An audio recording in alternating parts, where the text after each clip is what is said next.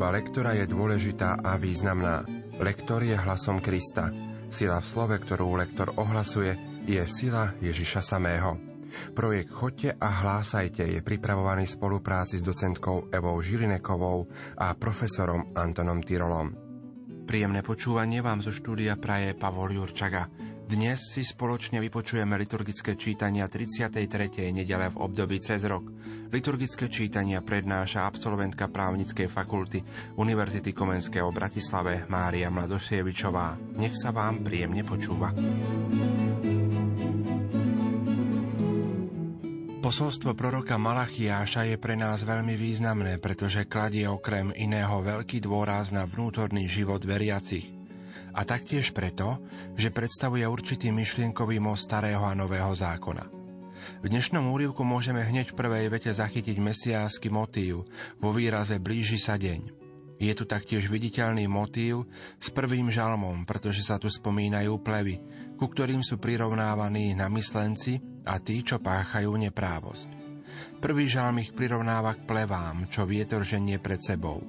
Takúto biednú perspektívu vnútornej prázdnoty a nepotrebnosti majú ľudia ovládnutí pýchou a neprávosťou. Na druhej strane však Malachiáš predpovedá slnko spravodlivosti. Znamená to samotnú spravodlivosť, teda plné odhalenie pravdy o ich dobrých činoch, vrátanie odmeny za tieto skutky, ktorou bude spása. Takýto bude výsledok pánovho súdu, a to bude znamenať koniec každej nespravodlivosti a nastolenie Božieho kráľovstva. Čítanie z knihy proroka Malachiáša. Hľa, blíži sa deň, ktorý planie ako pec a všetci namyslenci a tí, čo páchajú neprávosť, budú ako plevy. Deň, ktorý prichádza ich spáli, hovorí pán zástupov, a nenechá z nich ani koreň, ani výhonok. Ale vám, čo sa bojíte môjho mena, výjde slnko spravodlivosti. Počuli sme Božie slovo. Slovo má docentka Eva Žilineková. Opäť máme pred sebou jeden z tých kratších úrivkov. Z kratších lekcií, z kratších textov.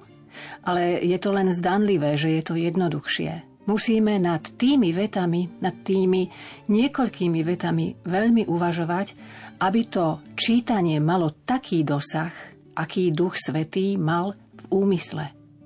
Pozor na začiatočné oslovenie hľa, aby tam zaznel mekčeň.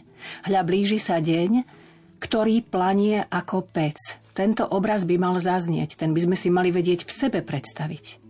V druhej vete máme deň, ktorý prichádza. Ten deň, to je deň súdu. A v poslednej vete výjde slnko spravodlivosti. To nie je obyčajné slnko. Toto slnko spravodlivosti sa vzťahuje na Krista.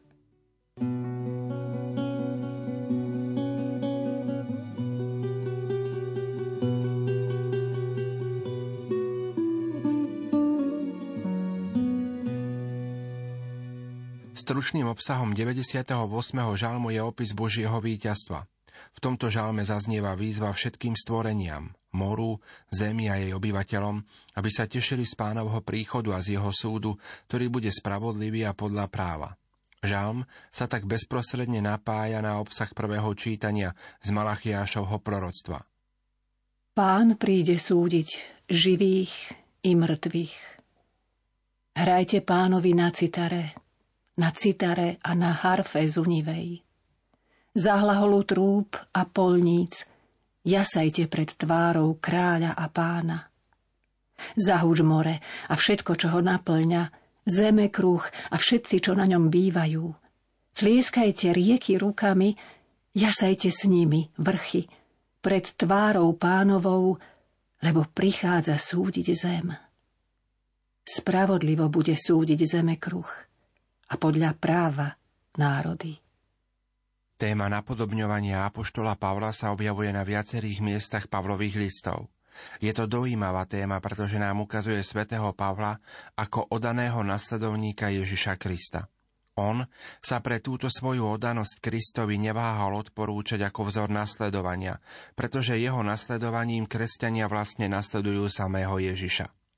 Druhou pozoruhodnosťou v tomto čítaní je téma práce a očakávania Ježišovho druhého príchodu. Ježišov príchod nemožno očakávať nič nerobením, ale prácov pripravenosťou. Tu Pavol koriguje vtedajšie skreslené predstavy niektorých kresťanov, ktorí očakávali blízky príchod Ježiša Krista na zem ako sudcu všetkých. Pozoruhodná je aj tretia skutočnosť, v tomto úrivku a to Pavlová schopnosť vydávať autoritatívne normy a súčasne pokorne prosiť. Pavol dôrazne prikazuje, ale súčasne pokorne prosí, lebo nikomu nechce byť na ťarchu. Sú to krásne vlastnosti apoštola národov, ktorý dôsledne nasledoval svojho majstra Ježiša. Čítanie z druhého listu svätého apoštola Pavla Solunčanom Bratia, sami viete, ako nás treba napodobňovať, lebo sme nežili medzi vami neporiadne, ani sme nejedli niečí chlieb zadarmo, ale vodne v noci sme ťažko a namáhavo pracovali, aby sme nikomu z vás neboli na ťarchu. Nie, že by sme na to nemali právo, ale chceli sme vám seba dať za vzor, aby ste nás napodobňovali. Veď aj keď sme boli u vás, prikazovali sme vám toto. Kto nechce pracovať, nech ani nie je. Lebo počúvame, že medzi vami niektorí žijú neporiadne, nič nerobia, iba sa zháňajú za zbytočnosťami.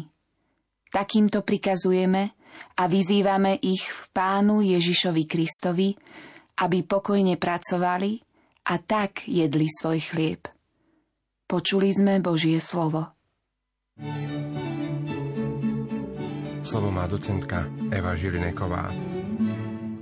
V prvej vete máme Pavlovo odporúčanie Sami viete, ako nás treba napodobňovať.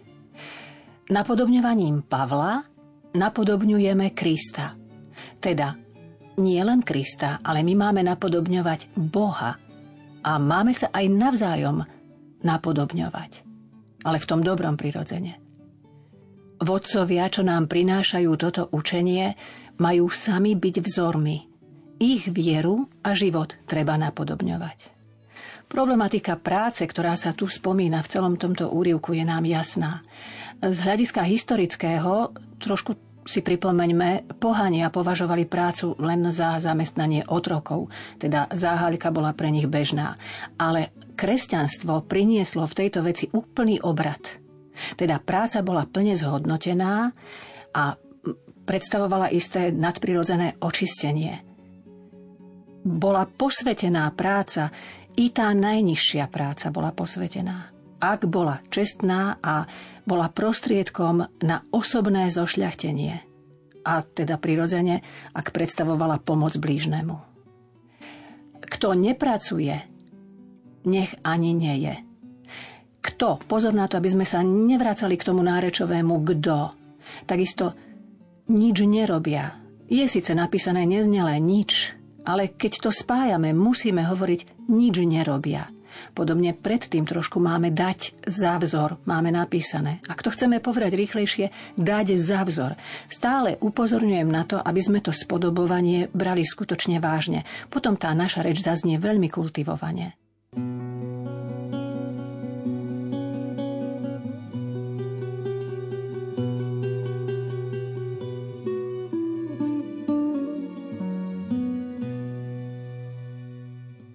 Ježišovej eschatologickej reči podľa Lukášovho zápisu je zaujímavé to, že Lukáš nej nereferuje priamo o obdive apoštolov nad Jeruzalemom, ale spomína ho iba okrajovo a hneď dáva slovo Ježišovi.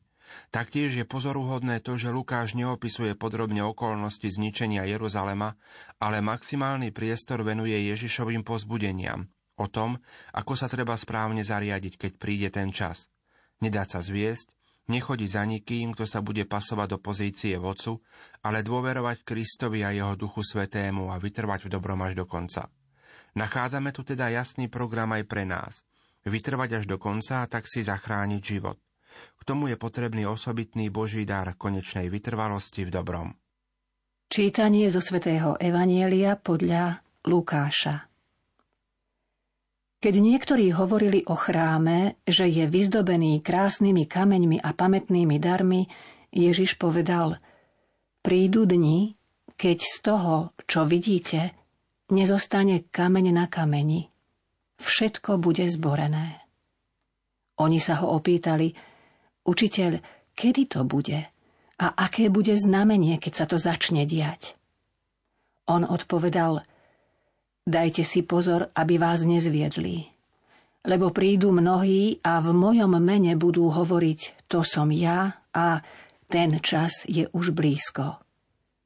Nechoďte za nimi. A keď budete počuť o vojnách a nepokojoch, neľakajte sa. Toto musí prísť pred tým, ale koniec nebude hneď. Potom im povedal, národ povstane proti národu a kráľovstvo proti kráľovstvu. Budú veľké zemetrasenia a miestami hlad a mor, budú hrôzy a veľké znamenia na nebi. Ale predtým všetkým položia na vás ruky a budú vás prenasledovať. Vydajú vás synagógam a uväznia vás. Budú vás vláčiť pred kráľov a vladárov pre moje meno. To sa vám stane, aby ste vydali svedectvo. Zaumiente si teda, že nebudete dopredu premýšľať, ako sa brániť, lebo ja vám dám výrečnosť a múdrosť, ktorej nebudú môcť všetci vaši protivníci odolať ani protirečiť. Budú vás zrádzať aj rodičia, bratia, príbuzní a priatelia a niektorých z vás pripravia o život. Všetci vás budú nenávidieť pre moje meno. Ale ani vlas sa vám z hlavy nestratí. Ak vytrváte, zachováte si život. Počuli sme slovo pánovo.